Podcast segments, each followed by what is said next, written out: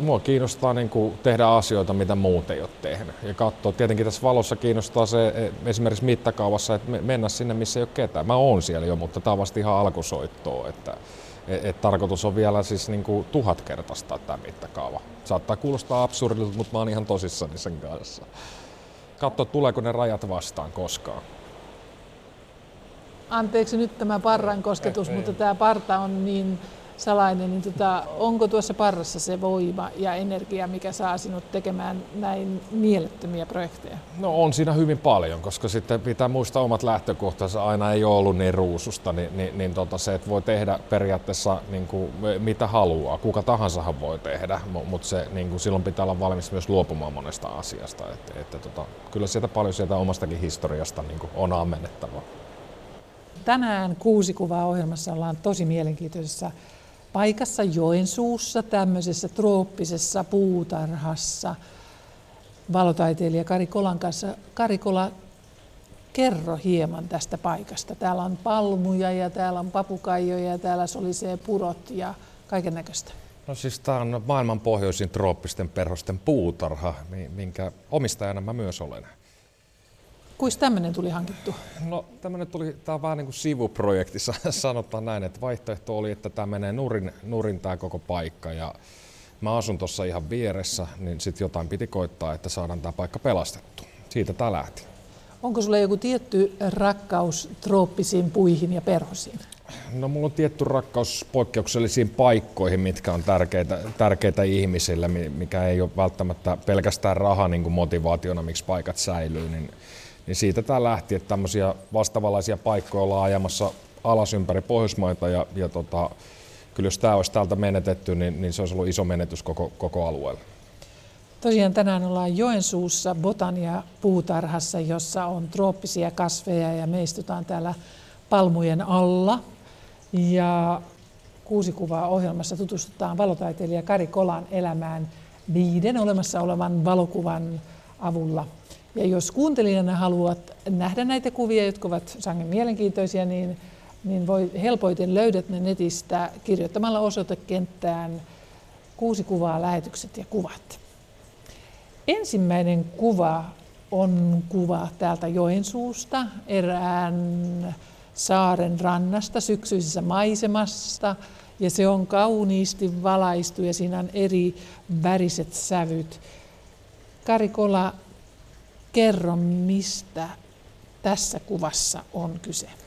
Paikkana on Ilosaari, vuosi on 2007 ja syksyllä tein, tämä on ensimmäinen semmoinen isompi ympäristötaideteos, missä mä järkkäsin kaikki oikeastaan siihen, että Tietenkin reilu kymmenen vuotta sitten tekniikka ei ollut ihan samanlaista kuin nyt. Se oli hyvin haastava, haastava projekti ja kuitenkin puhutaan noin hehtaarin kokoisesta alueesta ta- taivasalla. Ja, ja halusin syksyn pimeyttä tuoda keskelle kaupunkia – tuoda, tuoda jotain näyttävää. Tämä oli ihan hyvin tämmöinen kokeellinen juttu. Ensimmäinen valokuva oli tosiaan tämä 2007, mutta kaikki alkoi hieman aikaisemmin tämä rakkautesi valoon. No joo, siis 2001 vuodesta asti mä, mä oon toiminut valon parissa oikeastaan. En, mä lähdin ääntä aikanaan opiskelemaan, mutta se muuttui hyvin äkkiä valoon ja sit siitä lähtien on ihan täyspäiväisesti toiminut nyt kohta 17 vuotta. Me ollaan tänään Joensuussa, mutta et suinkaan ole syntynyt ja kasvanut täällä, vaan ihan toisessa jillä alkavassa paikassa. joo, joo, Järvenpäästä mä oon kotoisin, että ihan sattuman kaupalta tulin tänne, tänne Joensuuhun. Mun piti tulla torsta, torstaina pitkäksi viikonlopuksi tänne, mutta tämä on vähän venähtänyt vuodesta. Vuonna 1999 tulin tänne näin, että alkaa sitä olla jo ihan joensuulainen. Järvenpäässä kasvoit ja kävit koulussa, niin millainen paikka tuo Järvenpää oli silloin, kun vietit siellä lapsuutesi? No siis mä, mä oon siitä Haarajolta kotosi, että se on seitsemän kilometriä keskustasta, että sehän oli oikein, oikein hyvä paikka olla. Olla tietenkin se 90-luvun laman jälkeen aika railakaskin paikka oli sitten, sitten teinivuosilta elää, elää ja mä nyt on 15-vuotiaasta asti tehnyt töitä sitten siellä kaiken näköisiä hommia, hommia että tota, 99 piti sitten päättää, että mitä sitä oikeasti haluaa tehdä Mä olin silloin lihatehtaalla Wurstilla Järvenpäässä töissä ja tuli niin sanotusti kilometrit täyteen. Niin, niin, niin tota, sieltä se alkoi sitten itse tutkiskelun kautta, että mitä sitä tässä elämässä haluaa tehdä. Että paljon hyvää, paljon kontrasteja oli Järvenpäässä, sanotaan näin. missä vaiheessa sitten tajusit, että sinua oikeasti kiinnostaa valo ja pimeys ja niiden välinen vaihtelu?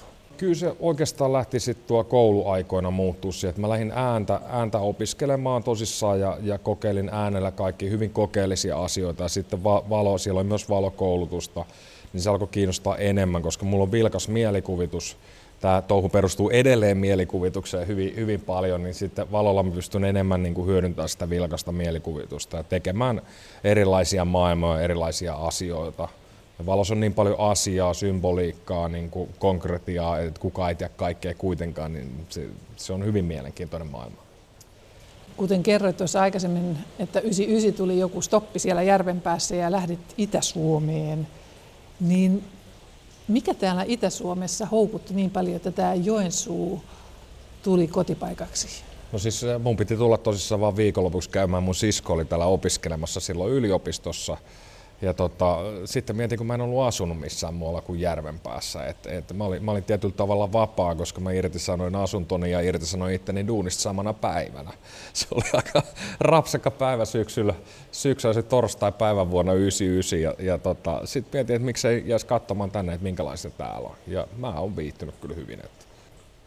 Sitä ihmettelen, että miten Joensuusta onnistuu ponnistamaan maailmalle valaisemaan maailman perintökohteita.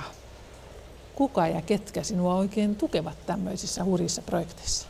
No kyllä se siis, tota, tähän on ihan omista lähtökohdista lähtenyt. Et mä muistan jopa päivänkin siitä, että, että 19. päivä huhtikuuta 2012 niin tota, mä mietin, että mitä mä teen tänään. Ja mä join pannullisen varmaan kahvia kotona ja hyvin aikaisin heräsin. Ja tota, sitten mä sain tämmöisen idean, että mä kansainvälistyn. Ja tota, se oli periaatteellinen päätös. Sitten mä olin tuolla ely ovella jo 5 yli 9 aamulla, kun se yhdeksältä aukeaa, että päätin kansainvälistyä, että, että tota, mit, mitenhän tähän saisi jotain tukea, että tämä on vaikeaa. Ja sen jälkeen mä oon käynyt siitä päivästä eteenpäin tähän päivään niin noin 60 maassa hääräämässä valon perässä, ajautunut tietenkin myös sattuman kautta hyvin, hyvin monenlaisiin tilanteisiin, mutta, mutta aika laajan verkoston on saanut niin kuin rakennettu. Toiseksi kuvaksi olet valinnut kuvan, joka on myöskin ulkoilmaesityksestä. Ja siihen liittyy Joensuun historia hyvin vahvasti. Ja tämä kuva on talvisessa maisemassa oleva kuva. Karikola, kerro, mitä tässä kuvassa on. Joo, me tehtiin 2010 tehtiin tämmöinen hurtta-spektaakkeli tänne Joensuuhun. Tämä lähti oikeastaan siitä, että 2008 Sankvistin Villen kanssa, ketä ohjasi tämä projekti, niin käveltiin tuossa jokirannassa ja mietittiin, että kun täällä ei tapahdu Joensuussa talvella hirveästi mitään, että tehdään, tehdään joku iso juttu tänne. Ja, ja mä olin tekemässä yhtä pohjois näyttelyä samaan aikaan ja mietin, että miten pitkään, niin kuin Villen kanssa mietittiin, että jos löydettäisiin tarina jostain yksittäisestä henkilöstä, niin se olisi mielenkiintoista tehdä sitten eri taiteen, monitaideprojektista oli kyllä se eri taiteen keinoin. Ja mä kysyin sitten Museo Amanuenselta, että miten pitkälle pääsee historiassa taaksepäin, että löytyy, löytyy yksittäistä ihmistä tarinaa ja päästiin tuonne 1600-luvun loppuun. Ja sieltä löytyi sitten tämmöinen Simo Hurtta, niminen hahmo, mikä oli paikallinen verovouti ja se, se oli niin kuin skottisukua ja Ruotsin, Suurruotsin aikana vähän häädettykin tänne ja hyvin ristiriitainen ja ikävä ihminen. Niin tästä tehtiin sitten iso spektaakkeli tuohon jään päälle. Siis Ilosaari oli myös tässä paikkana –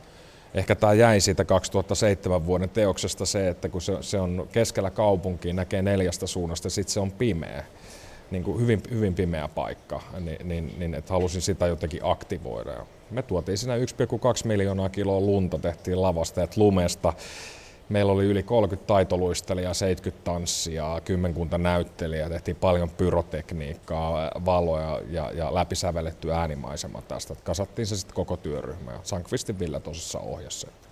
Ja yleisö löysi sen myös. Yleisö löysi sen, että se, niin kuin, me tehtiin vielä tämmöistä käänteistä, käänteistä markkinointia siitä, että me kerrottiin vaan ympäri kaupunkia, että hurtta tulee, mutta kukaan ei tiennyt mikä se hurtta on. Ja ihmiset kun tuli tuonne saareen vähän ne esitystä, niin ne ei vieläkään tiennyt, että mitä ne itse asiassa tulee katsomaan. Se, se toimi erittäin hyvin. Tänään me ollaan tosiaan tämmöisessä kasvihuoneessa ja Suomen säätilat kun on vaihtelevia, niin nyt sattumoisin sataa, että jos kuuntelijat ihmettelevät, että mikä täällä kolisee, niin tuohon kattoon kolisee tuo vesisade. Vaikka ollaankin jo talviaikaa eletään, niin silti täällä saattaa millaiset säät vain Suomessa kohdata ihmisen jopa trooppisessa puutarhassa.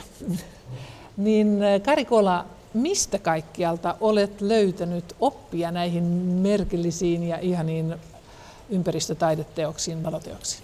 No kyllä se on tullut kokeilun kautta. Et siis mä, mähän on touhunut paljon muutakin kuin valotaideteoksia. Et mä oon tehnyt yli 2500 toteutusta vastaavassa roolissa sisältäen paljon klassista musiikkia, operoita, teatteria, tanssiesityksiä, mm, ihan, tosi laidasta laitaa, museonäyttelyitä teen paljon. Et kyllä se tulee kokeilemisen kautta. Et mä en opi lukemalla, mun pitää kokeilla ja, ja mä opin sit sitä kautta. Et mä muistan kyllä, jos mä näen jonkun asian, mä muistan sen hyvin.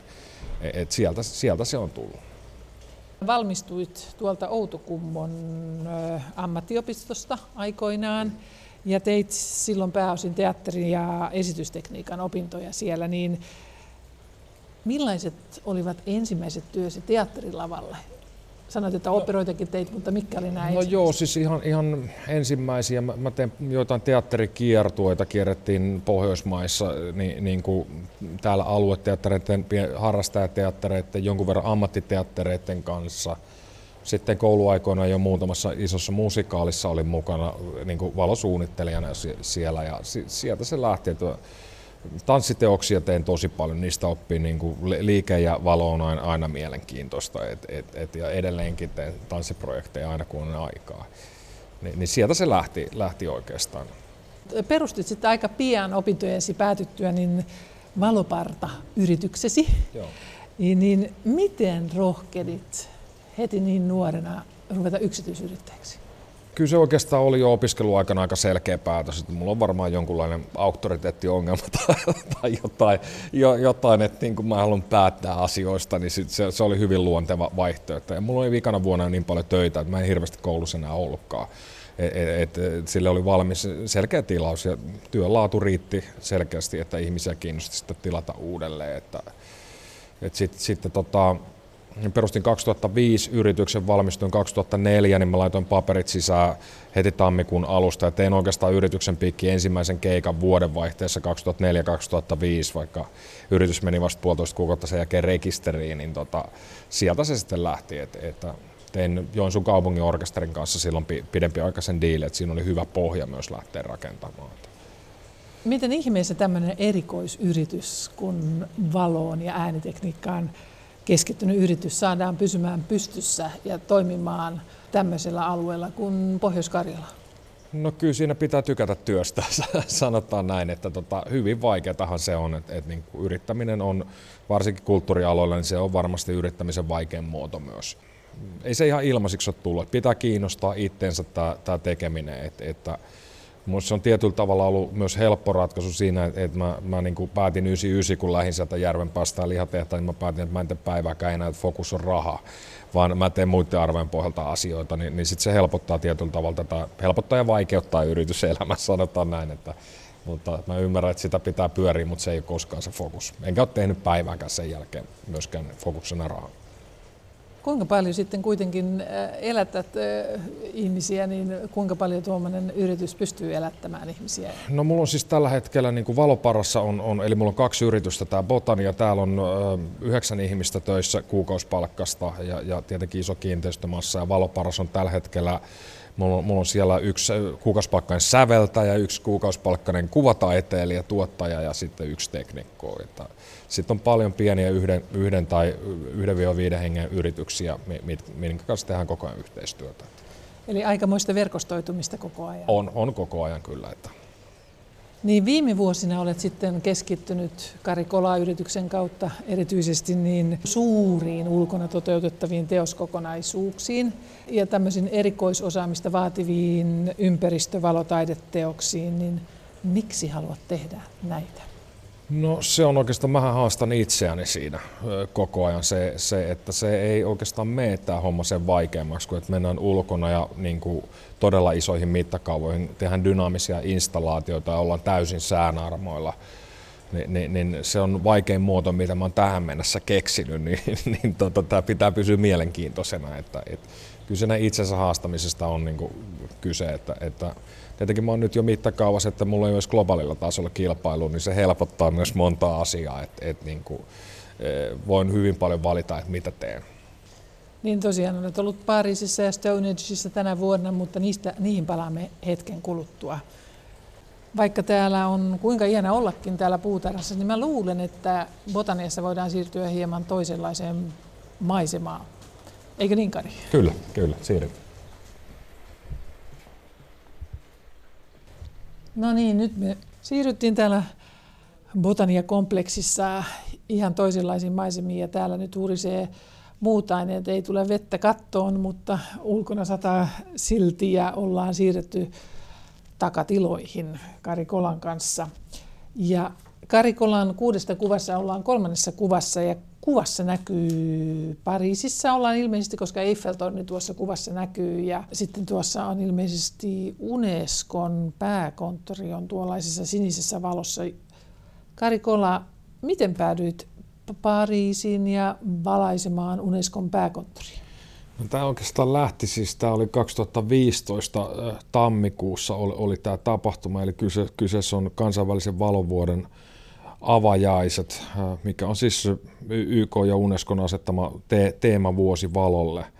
Ja tämä, tämä oikeastaan lähti siitä, että 2014, kun oli itselleni todella kiireellinen vuosi, niin, niin mä huomasin vasta kymmenen viikkoa ennen kuin tämä valovuosi alkaa, tai kuulin oikeastaan ensimmäistä kertaa, että onko semmoinen kuin valovuosi. Ja, ja tota, samanten kun kuulin, niin, niin, niin tota, mä selvitin netistä, että kuka on Suomen komitean puheenjohtaja, ja siitä tota, soitin saman tein Pasi Vahimaalle, ketä oli Suomen valon vuoden komitean puheenjohtaja, ja kyselin Pasilta sitten, että kuka on kansainvälisen puolen ö, puheenjohtaja – ja sitten, sitten Pasilta sain yhteystiedot herra John Dudleyin, ketä oli tämä kansainvälisen komitean puheenjohtaja. Sitten mä olin Johnin yhteyksissä, että haluaisin tehdä niin kuin, juhlistaakseni valovuoden avajaisia isoin 360-asteisen valoteoksen Unescon pääkonttorista, missä tämä avaisseremonia on. Ja, ja tota, John soitti mulle seuraavana päivänä si- siitä, että, että onko se tosissas, että tämähän on mahtava idea ja, ja näin. Ja tietenkin sanoin, että mä oon aina tosissani, että mulla ei ole minkäänlaista huumorintajua. ja, ja, ja, ja, tota, ja, ja sitten seuraava kysymys, tai John sanoikin seuraavaksi, että, että muuten tämä on hieno idea, mutta tota, he, he ei ole varannut tähän minkäänlaista budjettia, että tähän ei ole yhtään rahaa. Ja, ja tota, tähän vastasin tietäen, että, että tämä voi olla viimeinen keikka, mitä tarvii tehdä. Että, tota, että mä en kysynyt rahaa oikeastaan, vaan että saako tämän tehdä tietäen, että tässä voi tulla puoli miljoonaa takkiin, mitä mulla ei ole. Ja, ja, ja, ja tota, lyötiin keikka kiinni siitä ja sitten mä aloin soittelemaan tuttuja ympäri Eurooppaa niin kuin apua tähän, että tämmöistä, tämmöistä on tekemässä, että tarvitsisi jeesiä. Ja, ja siitä sitten lähti ja lopputulos oli sen mukainen, että homma saatiin tehtyä. Mistä tämmöisen äh, kohteen valaiseminen alkaa? No kyllä se alkoi oikeastaan tietenkin tämä, niin kuin, että et, et se on mun elinikänä isoin teemavuosi, mitä valossa tulee, tai is, isoin niin kuin, valossa tapahtuva asia edes, edes todennäköisesti. Että kyllä se lähti siitä symboliikasta, että mihin kaikkeen valo vaikuttaa. Ja tietenkin lähti kohteesta. Unescon pääkonttori ei koskaan ennen valaistus, se oli eka kerta siitä. Se on mielenkiintoinen arkkitehtuuri se on hyvin vaikea lupien säännösten kanssa, koska sie, se, siellä on kuitenkin ihmisiä 190 maasta työskentelee.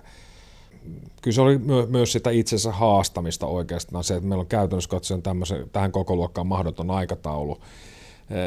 Meillä, meillä puuttuu, meillä on niin kuin miinus 500 000 lähtökohtainen budjetti ja meillä on 10 viikkoa aikaa siihen, kun se show pitää olla valmis. Et, et kyllä se oli hyvin, niin kuin, moni sanoisi, että toi on mahdollista tehdä, niin sen takia se oli mulle mielenkiintoista.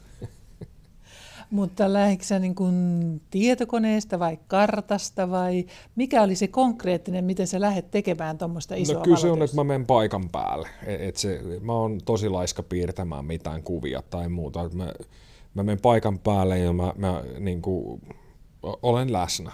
Mä, mä mietin, että mikä on ensimmäinen asia, mitä tästä tulee mieleen. Se on se, mitä mä lähden toteuttamaan. mä en tuhlaa aikaa edes siihen, että olisi miettisi sitä seuraavaa, mä annan yhden vaihtoehdon aina. Ja tässä, koska symboliikka oli niin raju, e, mä mietin tietenkin omista lähtökohdista, mitkä on isoimmat asiat valossa, mitä ne, mitä ne niin kuin itselleni on. Ja mulle ne on revon tulet ja auringon nousu, auringon nousu, auringon lasku. Ni, niin, niin tota, siitä se tematiikka sitten 2015 tehtiin, tehtiin tähän näin. Millaista tekniikkaa sulla oli käytössä tuolla parissa? No siis ongelma oli, että mulla ei ollut itselläni silloin semmoista tekniikkaa olemassakaan, vaan, vaan tota, ja tiesin, että tarvitaan niin kuin ostohinnalta 5 miljoonan laitteisto, niin mä joudun soittaa parille tutulle, että saaks me ilmaiseksi 5 miljoonan laitteisto. Ja, ja tota, mä sitten sain kuitenkin, että siellä, siellä käytettiin, 2015 käytettiin 12 isoa videoprojektoria ja, ja sitten tähän sinne parisataa lampu LED-tekniikkaa siis pääsääntöisesti. Silloin oli jo LED-tekniikka mukana näissä kuvioissa. Joo, kyllä. kyllä. Ensimmäisissähän ei ollut vielä. Ensimmäisessä ei ollut, silloin ei ollut olemassakaan semmoista järkevää LED-tekniikkaa, että millä sitä pystyisi tekemään. Olet tehnyt aika monenlaisia eri projekteja, niin millaisia haavereita on? Kaikkihan ei ole pelkkää onnistumistarina. No siis, ähm, mitä tässä nyt on viimeisen niin kuin reilu kymmenen vuoden kanssa äh, käynyt, niin siis äh, mulla on kaksi kertaa pamahtanut selkä, eli, eli on halvantunut pari kertaa Mun pitää opetella kävelee uudelleen ja mitä tässä nyt kolme kuukautta sitten oli sukellusonnettomuus, missä meidän henki lähtee ja Jordaniassa ja tota, siellä, siellä mun pamahti molemmat tärykalvot ja oikeasta korvasta lähti, siis meni myös sisäkorvan kalvot. Eli, eli mulla lähti, oli yli 50 desibeliä kuulo pois tuossa kolme kuukautta. Nyt se, on, se leikattiin tuo korva ja se on palautunut. Et kyllä tässä monenlaista. Pitää olla ihan sinninkäs, että niin kuin, e, jaksaa, jaksaa tehdä. Et tietenkin on paljon murtumia ja pa- paljon niin kuin, välillä on jalka ollut paketissa, kun on kiipeillyt tuon menemään. Että, tämä, kuten sanoin aikaisemmin, tämä pitää kiinnostaa. Yksi ö, mielenkiintoinen piirre sinussa on, ja ulkonäössäsi on, niin voin kuvailla kuulijalle, että sinulla on tuollainen hyvin pitkä, pitkä parta tai partaletti, joka ulottuu tuonne vyötärölle saakka. Oletko ikään kuin Simeon, jolla on voima tuossa vai mikä tuo on parran juttu? No kyllä se tota, siis tää on, mä oon viimeisessä leikannut viime vuosituhannella tätä näin, eli tuhatvuotinen parta, niin, niin, niin tota, totta kai on välillä hyvä muistaa niin oma historiansa ja omat lähtökohdat, että et, et, et, että se on itsellä tietenkin tärkeä symboli, eikä tietenkään osaisi enää, että se on ensi vuonna 20 vuotta mennyt niin, niin, niin tota, en osaa varmaan niin kuin ajatellakaan eläväni ilman tätä. Et se, se oikeastaan on siinä, siinä, että mä muistan ne omat lähtökohtani ja mistä on lähetty ja missä ollaan nyt, niin, niin se on hyvä muistaa näitä kontrasteja. Tosiaan valaisit vuonna 2015 Unescon pääkonttorin Pariisissa ja ennen tuota kohdetta olet myös valaissut ulkomailla monia kohteita. Portugalissa useamman kerran, Tsekissä Prahassa, Slovenian Jublianassa, Turkin Istanbulissa. Miten ihmeessä olet päätynyt Suomen rajojen ulkopuolelle tekemään tällaisia isoja ulkoilmateoksia? No kyllä se varmaan sama, sama asia, mistä se lähti pienemmästä täällä Joensuussa, että työn jälki on ollut riittävän hyvää, että et, et se on kiinnostunut ja sitten mä oon tyylillisesti ja mittakaavallisesti semmoista, että tätä ei oikein tee tällä tavalla. Mä en ole löytänyt yhtään tyyppiä, ja mä oon yrittänyt etsiä semmoista tyyppiä niin kuin viimeiset kymmenen vuotta, että jos semmoinen olisi, niin mä todennäköisesti olisin löytänyt. Et niin kuin, mä käytän abstraktilla tavalla valo, valoa, eli, eli mä hyvin harvoin käytän videota esimerkiksi ollenkaan, vaan mä jätän mielikuvitukselle varaa.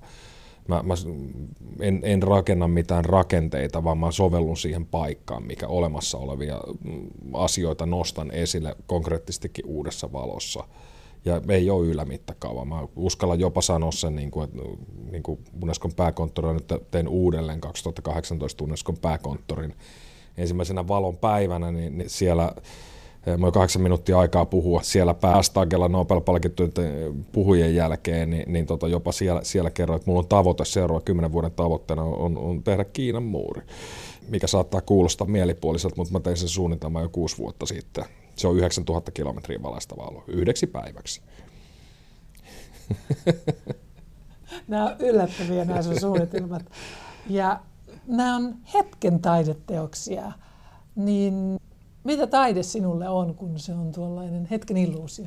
No kyllä se, niin kuin, tota, se hetki antaa mahdollisuuksia. Että mä uskon siihen, että yhteen hetkeen, niin kuin, jos siihen lataa tarpeeksi energiaa, niin se ei ole pelkästään se hetki, vaan, vaan se voi jättää pysyvän mielikuvan. Sillä voi muuttaa asioita oikeasti pitkäksikin aikaa.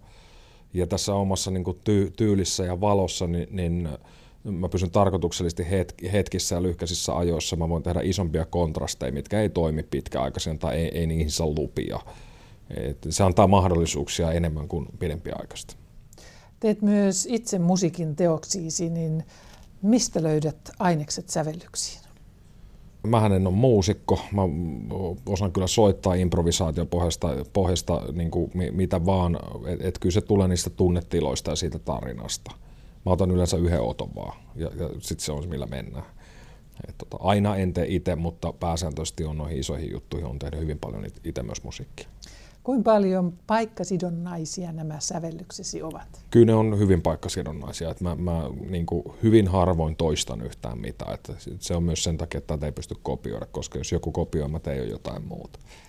Kumpi on ensin, sävel vai valo? Valo. Olit tosiaan Pariisissa jo 2015 ja tuona vuonna eriytyt itsesi Valoparta-yrityksestä ja toimit tällä hetkellä myöskin Kari Kola valotaiteilijana ja erillisenä yksikkönä, niin miksi päädyit tällaiseen ratkaisuun? No kyllä se tuolla kansainvälisellä kentällä kun touhua, niin, niin ei, ei sillä yrityksellä ole siellä mitään väliä, vaan, vaan kyllä se on niin kuin henkilö, ketä, ke, ketä kiinnostaa ja se, se niin kuin, tästä tulee kahden suuntaista informaatiota ja se on niin kuin hankalaa. Et yritys on joka tapauksessa jäämässä tässä enemmän taustalle. Tämä on aina tiimityötä, mutta meillä pitää olla kärki, millä me mennään. Että Joensuusta on sen verran vaikea päästä vaikka tuonne Unescon pääkonttorille, että et, et, tota, pitää olla niin kuin riittävän vahva mielikuva ja riittävän vahva aksentti siitä ja se pitää henkilöityä johonkin, se ei toimi muuten. Et, et, tähän se perustuu. Miten tärkeä muuten Karikolla sinulle on valotaiteilijan identiteetti? No on, onhan se tietenkin tärkeää, että, että kyllähän tässä touhussa perustuu aika paljon siihen, että mä oon aika räväkkä tyyppi, että mä uskallan sanoa myös, mitä mieltä mä oon ihan, ihan missä tilanteessa tahansa, niin se on se, millä myös avataan paljon ovia. And mainly in English, pääosin englanniksi. Joo, kyllä, yes. Ja nyt ollaan tosiaan huoneessa, missä on paljon tietokoneita, että jos joku ihmettelee, mikä täällä hurisee, niin se on kyllä tietokoneet, jotka hurisee hämmästyttävää. Kyllä tietokoneillakin on oma salainen äänensä. Neljännessä kuvassa olemme hyvin äh, toisenlaisissa maisemissa. Olemme ilmeisesti pohjoisessa ja maisemassa näkyy kauniisti valaistu tunturi. Kari Kola, kerro, missä tässä kuvassa ollaan ja miksi? No saana tunturilla olla, että tota, viime vuonna tehtiin, kyseessä on maailman suurin koskaan tehty valotaideteos pinta-alallisesti mitattuna. Että se on 250 hehtaaria valaistava alue, olla, ollaan yli, yli 500 kilsaa napapiirin pohjoispuolella. Hyvin haastava kohde kaikella tavalla. Eli kyseessä on Suomi 100, 100 projektin niin kuin isoin, isoin yksittäinen teos. Niin tuo Lappi ja varsinkin Kilpisjärvi on sinulle erittäin rakasta aluetta. Mikä siellä viettää? Mä oon kiertänyt siellä ikäni oikeastaan jokainen vuosi taitaa olla, mitä on ollut, että ensin vei vanhemmat ja sitten meni itse sinne, että, että Kilpisjärvi on alueena hyvin uniikki Suomessa, kaikki yli kilometrin korkeat huiput on yleensä Enontekijön alueella ja, ja suuri osa sinne Kilpisjärven alueella. Ja, ja, ja tota, kyllä mä menen sinne rauhoittumaan. Tietenkin saana pyhänä paikkana, siellä on paljon energiaa, se, se saamelaisten pyhä paikka, kolmen valtion raja, se, se on monella tavalla mielenkiintoinen paikka. Mä oon meinannut myös muuttaa sinne joskus tuossa 90-luvun puolella, mutta sitten en olisi ehkä kestänyt niitä kontrasteja enää, se olisi ollut liikaa. Olet valaissut hyvin paljon kaupunkeja, jokia ja jopa tuntureita, niin miten urbaanin maiseman valaiseminen eroaa luonnon valaisemisesta? luontohan on parasta taidetta, mitä, mitä meillä on. Et se monimuotoisuus on aina niin kuin itselleni kaikkein mielenkiintoisinta. Että tietenkin tämä saana oli niin kuin aika ekstreemä paikka monellakin tavalla, koska me ollaan myös kaukana kaikesta. Et, et, et me, meillä ei ole niin kuin mitään backuppeja. Et, et jos tarvitsee, että joku kaapeli puuttuu, niin Oulussa on sitten lähin paikka, että mistä sen saa, että 600 kilometriä pitää ajaa, mutta tota, siis luonnon kanssa toimii hyvin, hyvin paljon ja, ja, ja kyllä se tämmöisissä olosuhteissa, niin eihän kukaan ole tehnyt tämmöistä aikaisemmin. Hyvin haastavaa. Kuinka monta valaisinta sinulla oli siellä ja miten ne piuhat riittivät? No siis riittävät hyvin, että me jouduttiin itse asiassa tätä, tätä niin kuin silloin kun mä juttelin tästä, ehdotin tätä projektia valtioneuvoston kanslialle noin kaksi ja puoli vuotta ennen, ennen kuin tämä tehtiin, niin tiesin, että ei ole olemassa olevaa tekniikkaa ollenkaan, millä tämä on järkevästi tehtävissä.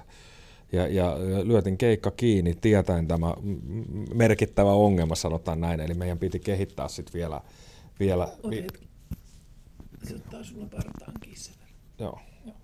Eli piti kehittää vie, vielä, vielä sitten tämmöinen uuden tyyppinen valaisi, valaisin, mistä saadaan tehoja ihan eri lailla kuin mistään markkinoilla olevista laitteista. Ja, ja tota, saanaan meni 136 lamppua. Et se on suhteellisen vähän, että jos se tehtäisiin toisiksi parhaalla lampulla, mitä on olemassa, niin samaan tehoon, niin me olisi tarvittu 2500 lamppua. Et, et, tota, siinä mielessä tämä tehtiin niin kuin hyvinkin energiatehokkaasti ja kaapelitehokkaasti. Niin jos vertaat tätä saananvalaisua esimerkiksi näihin isoihin kaupunkikohteisiin, joita olet valaissut, niin miten erilaista se on ollut? Kaikella tavalla erilaista, että, että pinta-alalta tämä on kuitenkin sata kertaa Helsingin olympiastadionin ulkomitta. Me ollaan luonnonsuojelualueella, meillä ei ole teitä, meillä ei ole sähköä, meillä ei ole mitään infraa siellä ja, ja katoin säätilastoja taaksepäin niin pitkälle kuin näkee, niin lämpötila on ollut miinus yhden ja miinus 41 välillä eh, tona aikana ja lunta on ollut kolmesta sentistä 1,2 metriä, et, et se on ehkä jotain tällä välillä.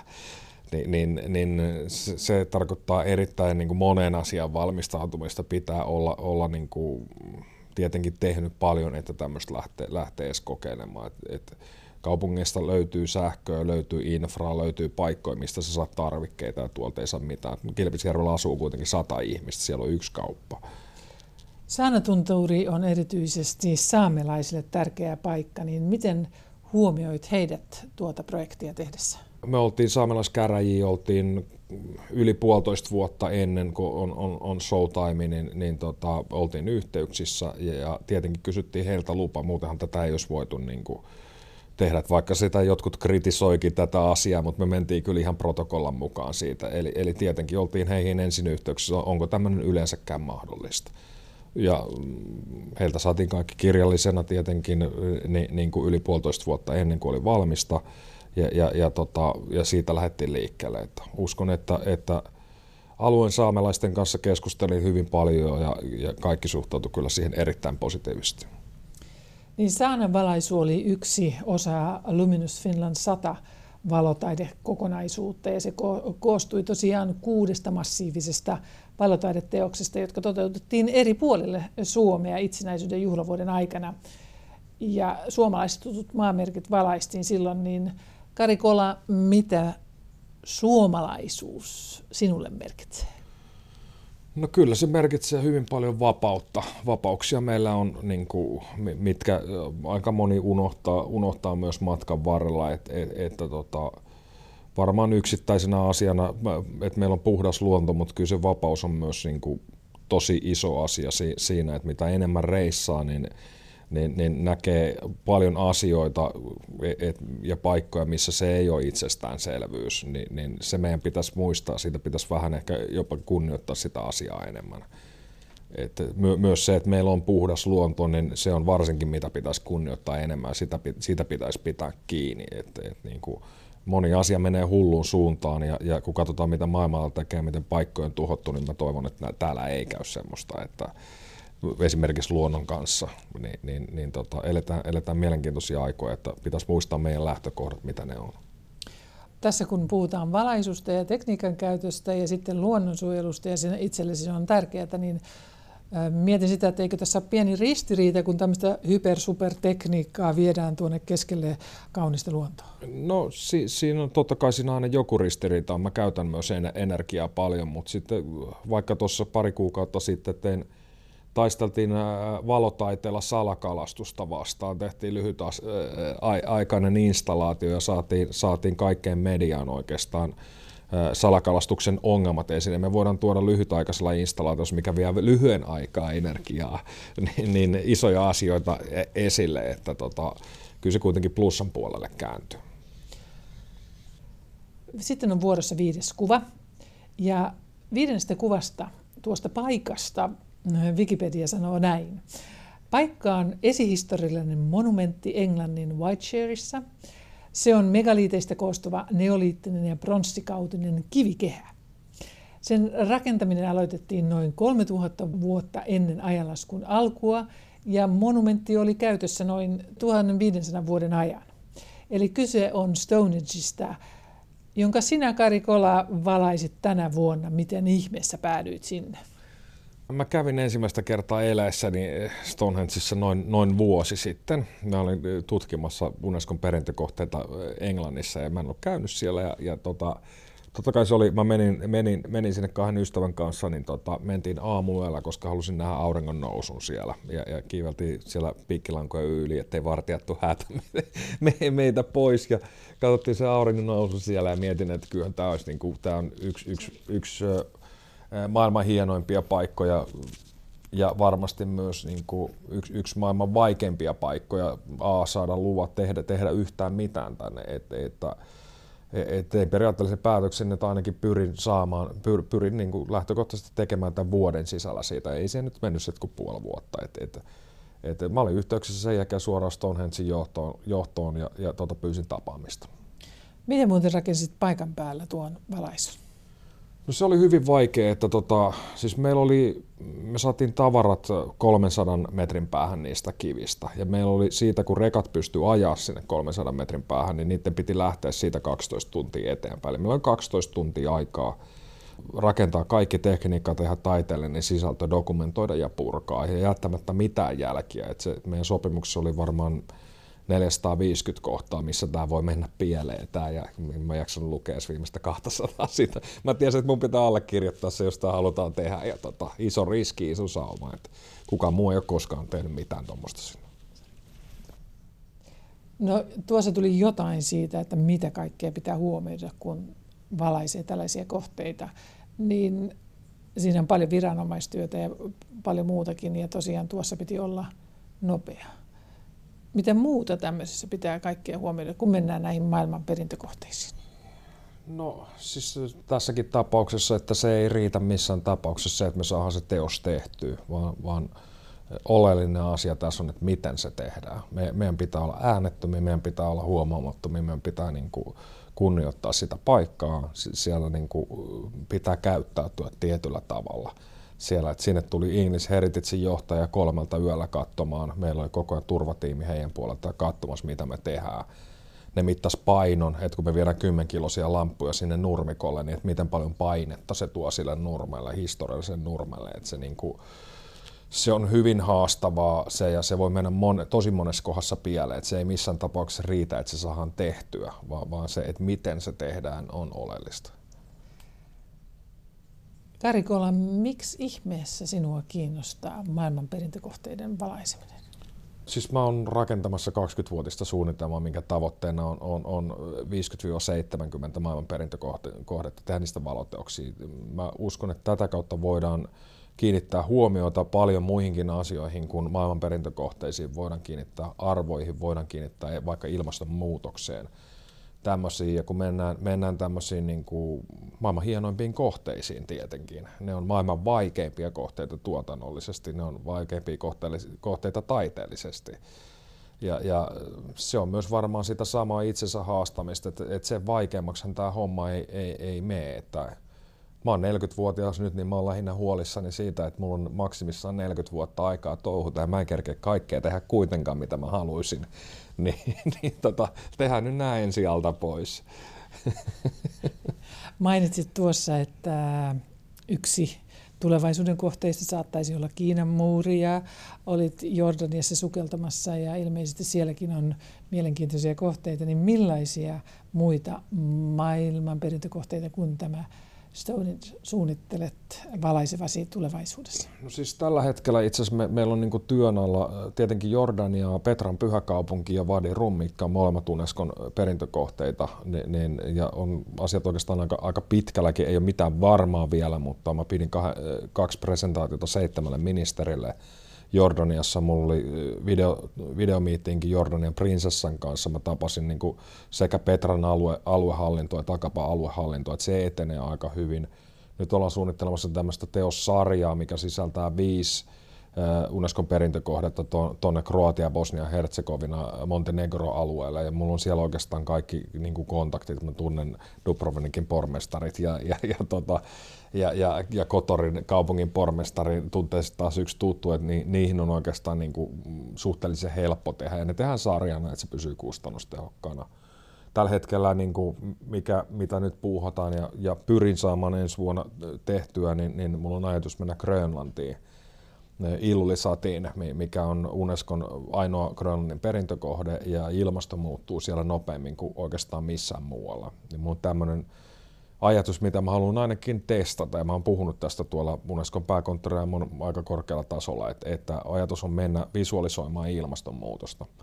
Mennä vuoden pimempänä päivänä Grönlantiin valaisemaan jäävuoria käytännössä, tehdä 15 000 hehtaarin installaatio, sinne kuvata se avaruudesta suoraan Nasan kanssa, on tästä jo alustavasti keskusteltukin, ja tätä kautta tuoda siitä visuaalinen kuva, että miltä se näyttää ja tehdä joku alue. Sen jälkeen tuoda tieteelliset faktat, että tämän verran jäätä meillä sulaa joka 20 minuutin välein, että miksi tämä ei kiinnosta. Tätä kulmaa ei ole tämmöisestä käytetty, ja, ja, koska kyseessä on taide ja kyseessä tulee tarina. Että jos mä lähden Joensuusta käsin omasta tahdostani tekemään, tekemään tämmöisen projektin, niin, niin ihmiset tulee kysymään varmasti, että miksi, minkä takia. Ja, ja jos kuka tahansa kysyy miksi, niin mä uskon, että sä oot silloin etsimässä tietoa, mitä tahansa tietoa. Ja jos me siihen tuodaan faktat päälle, että siksi, koska ilmasto muuttuu, siksi tuodaan se tie, tiedepuoli siinä vaiheessa siihen, niin, niin se tiedon omaksumisen kulma on ihan erilainen kuin se, että me puhutaan ilmastonmuutoksesta negation kautta tai, tai niin kuin ihmiset ajattelee, että tälle ei voi tehdä mitään, että peli on menetetty. Se, se, se on niin kuin ihan eri kulma siihen. Ja jos me tehdään tuon kokoinen installaatio, kuvata avaruudesta, niin kyllä se globaali media myös saa aika helposti. Niin me saadaan isoja ihmismääriä sen jälkeen niin kuin herätetty ehkä jotain. Kuudes kuva on vielä ottamatta. Mitä tuossa kuvassa voisi olla, Kari Kola? Sinä olet tässä visioinut aika huikeita kuvia, mutta jos mennään ihan pieneen konkreettiseen, mikä tuomassa se kuvassa voisi olla? No kyllä se tota, varmaan pitäisi tältä kasvihuoneelta olla se, olla se kuva, että tässä on mielenkiintoinen tarina siinä mielessä, että ennen kuin mä lähdin valoa tekemään, ennen kuin mä sain ensimmäisen harjoittelupaikan kaupungin teatterilta, mikä oli ennen kuin mä menin opiskelemaan, niin mä sain 45 minuuttia ennen sitä, sain siementä lajitteleen paikan täältä kasvitieteellisestä puutarhalta. Ja mietin silloin, että lähdenkö mä kasvien maailmaan vai lähdenkö mä valoja äänen maailmaan. Ja nyt, nyt te, tietyllä tavalla ympyrä sulkeutuu se, että, että ainoa tapa pelastaa tämä paikka oli ostaa tämä paikka. Katsotaan kuinka tässä käy, ei mulla mitään takeita, että tämä onnistuu, mutta jos en mä yritä, niin, niin silloin se ei ainakaan onnistu. Et, et, tota, kyllä se täältä pitää olla. Kuudes kuva on ehkä loistokas botania. Kyllä, kyllä näin, ehdottomasti.